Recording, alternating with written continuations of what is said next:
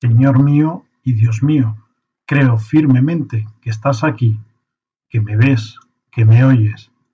Te adoro con profunda reverencia. Te pido perdón de mis pecados y gracia para hacer con fruto este rato de oración.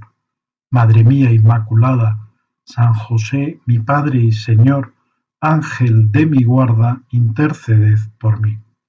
La escena que nos representa el Evangelio de hoy es muy expresiva de cómo a ti, Señor, te gusta la libertad de nuestro espíritu, que seamos muy libres, vernos muy libres, no encorsetados, y no te gustan los planteamientos encorsetadores, porque tú buscas que seamos como tú, libres para amar, para amar sin medida, sin miedos, sin temores, amar hasta el final.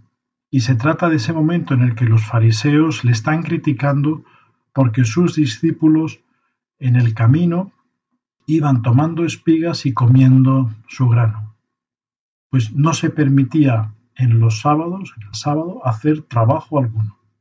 Y claro, ante una situación tan curiosa, pues porque tenían que alimentarse de algo, no es lo más apetecible tomarse, eh, cogerse unas espigas y, y, comerse ese grano. No es lo que no es lo que más apetece. Y entonces, Señor, ante la perplejidad que le produce semejante crítica, en vez de salir por cualquier lado con paz, con serenidad, les mira y les dice, el sábado se hizo para el hombre y no el hombre para el sábado. Así que el Hijo del Hombre es Señor también del sábado. Con esta aclaración Jesús les dejas claro cuál es el sentido de las normas, de los mandamientos divinos, porque no son cuestiones arbitrarias, que no sabes por qué te las han mandado ni para qué sirve eso, pues que hay que, eh, no sé, pues regar las plantas de su casa solo los sábados por la tarde de 5 a 6.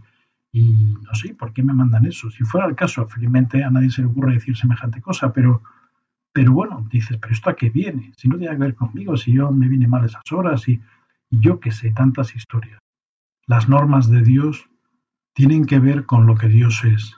Y Dios es puro amor, que solo busca nuestro bien, es decir, divinizarnos, hacernos como Él. A su imagen y semejanza los creó, dice el Génesis.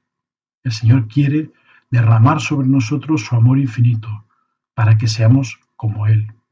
Cuando esto lo interiorizamos, cuando esto lo, lo pensamos, nos damos cuenta de que esos mandamientos divinos tienen una única orientación, un único sentido, amar como Dios. Cuando tú procuras vivir esos mandamientos, Estás aprendiendo a amar como Dios. Los diez mandamientos de la ley de Dios. Qué maravilla. Cada uno de ellos, cuando los meditamos y los pensamos, están hechos para que nuestro corazón se ensanche. No hay, no hay nada ahí que sea arbitrario, que sea una imposición.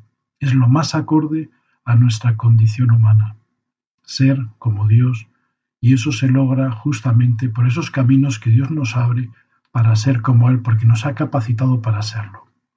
Por tanto, cuando desproveemos a los mandamientos, le quitamos pues su sentido último, se convierte en una carga, una pesadez, una imposición, algo que me sobra, ¿quién me manda a mí hacer esto? Pues yo no lo voy a hacer así, lo voy a hacer así. Son lógicas eh, pues explicaciones que la gente da cuando ha perdido el sentido de las cosas. Y el sentido es ese, es yo hago esto porque entiendo que con esto tengo el bien máximo para mí, que es amar como Dios. Es fuerte, ¿verdad? Pero vale la pena pensarlo y meditarlo y saborearlo. Necesitamos unas orientaciones, porque enseguida, por esa inclinación que tenemos por el pecado original al pecado, pues eh, a lo cómodo, a lo más fácil, a lo más, por así que satisface nuestra soberbia, nuestra comodidad, nuestra lujuria, nuestro, que sé, nuestra ira, nuestra envidia y lo que sea, pues claro, pues tendemos justamente a tirar campo a través y a veces nos quedamos ahí atrancados, embarrancados o lo que sea. El Señor sabe que necesitamos unas pautas, pautas que si las seguimos nos hacen felices, nos llenan de amor. Pues son nuestra batalla. Ahora en la oración Jesús te lo pedimos es que nos hagas ver cómo vivimos tus mandatos, con qué sentido vivimos tus mandatos, porque son mandatos de vida. Quiero poner este ejemplo que no sé si ayuda mucho o poco, pero, pero me parece interesante. Si un día para el postre en tu casa ahí te encuentras con una bandeja llena de frutos presentados maravillosamente y bueno, y con un aspecto realmente muy apetitoso. Y empiezas a dudar si tomas esa naranja, esa manzana, ese melocotón, ese mango, ese lo que sea, no sé, lo que tengas delante de los ojos. Y dices, bueno, es que tiene un aspecto formidable todos. Dan ganas de comérselo todo. Bueno, si fuera el caso, ¿no? Y tú escoges, por ejemplo, una naranja, con un aspecto, y digo, maravilloso. Y entonces la partes, la abres y descubres que está vacía, que le han quitado todo lo que había dentro y le han inyectado aire a presión, lo han sellado y claro, así está de, hermoso y de presión y de con muchísima vida. Pero es una vida falsa, está vacía. Pues nosotros, cuando vivimos la ley de Dios, tenemos que vivirla en su sentido. Es para amar. Esto es por amor, para amar el primer mandamiento, el segundo, el tercero, el cuarto, el quinto, el sexto, el séptimo, el octavo, el noveno y el décimo, por amor, para amar.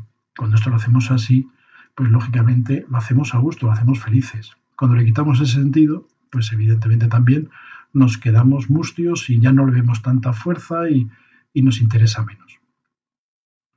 Es el Señor el que nos invita a ser, a ser como Él. Y en concreto el principal mandamiento, lo sabemos bien, porque el Señor nos lo ha dicho muchas veces en el Evangelio, es amar a Dios sobre todas las cosas y al prójimo como a uno mismo.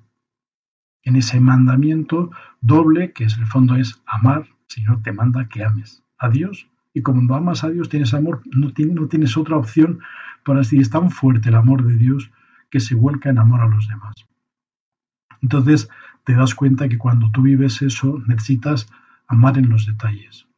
Y aquí quería entrar en un aspecto que me parece también bonito considerar, y es que cuando vimos esas normas de educación, de cortesía, muchas veces son aspectos formales, pues al dirigirnos a una persona por la mañana le deseamos buenos días, por ejemplo, que no es que sea mandato legal ni nada, ¿no? Ni un mandamiento de Dios, pero nos parece correcto hacerlo así. Buenos días. O cuando estás con alguien, un amigo, oye, ¿qué tal estás? Oye, ¿qué tal tu familia? muchas preguntas se nos acaban, o se nos pueden presentar cuando estás con alguien en tu casa. ¿Habías descansado bien esta noche? Son preguntas de interés, expresión, pues justamente de, afecto, de, cercanía. Bien, pues cuando pensemos en estas maneras de canalizar el amor divino en detalles muy pequeños, muy ordinarios, muy de todos los días, consideremos que ahí está también el amor de Dios, que a través de esos pequeños medios transmitimos el amor divino. Por eso no podemos, como la naranja vacía, no le podemos quitar a esas manifestaciones de deferencia, de respeto, de interés, de afecto, de comprensión, de apoyo, no le podemos quitar la vida, y la vida es el amor. No podemos decir buenos días a quien realmente no nos importa nada ni nos interesa nada.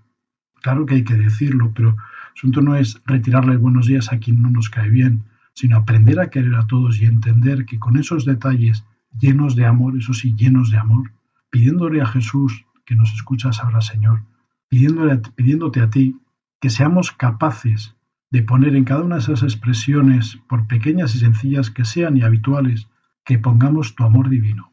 Desear para una persona un buen día, un buen día, un día donde tú te hagas mejor, donde tú te encuentres con lo bueno, donde tú encuentres el camino para ser mejor, porque es Dios el que te lleva de la mano. Cuando lo planteamos y lo meditamos un poco, pues vemos que eso tiene mucho sentido. También cuando preguntamos por algo. Pero como es una, son preguntas, son manifestaciones de interés del amor, también estamos dispuestos a compartir y asumir cuando le hemos preguntado a alguien, por ejemplo, qué tal está y nos cuenta un problema, una dificultad. No damos un paso atrás, no nos retiramos, no decimos, ah, bueno, qué lío, bueno, pues nada, ya me contarás otro día. No, seguimos hasta el final. Dices, ¿qué te puedo dar yo? ¿En qué te puedo yo ser útil? dime a qué te puedo echar la mano. Y entonces es cuando realmente hacemos vivo, le damos la vida del amor. Es el mandamiento de Dios. Todo tiene que estar empapado de amor, del amor de Dios. Dios que nos quiere que se entrega hasta el final. Recordemos cuando Jesús nos dice, habiendo amado a los suyos, los amó hasta el final, dice San Juan, que dice el Señor. Y el Señor nos, nos manifiestas de diversas maneras también en tus palabras que nos has amado hasta el fin, nos has amado sin medida, sin, sin ningún tipo de límite. Pues nosotros lo mismo, también en lo pequeño, en lo ordinario de cada día, en esas normas de convivencia, entre comillas, normas, pues que nos hemos impuesto unos a otros, pues porque queremos tratarnos bien, queremos tratarnos con maravilla. Así haría sin duda la Virgen y San José con Jesús, Jesús con la Virgen y San José, la Virgen con San José y San José con la Virgen. O sea, en la familia de Nazaret sería muy importante, muy intenso, esa corriente de cariño, de afecto, de educación, de respeto con el que se tratarían entre ellos. Pidamos a esa familia que nos ayude a entender qué significa tener el amor de Dios dentro de nosotros. Te doy gracias, Dios mío, por los buenos propósitos, afectos e inspiraciones que me has comunicado en esta meditación. Te pido ayuda para ponerlos por obra. Madre mía Inmaculada, San José, mi Padre y Señor, Ángel de mi guarda, interceded por mí.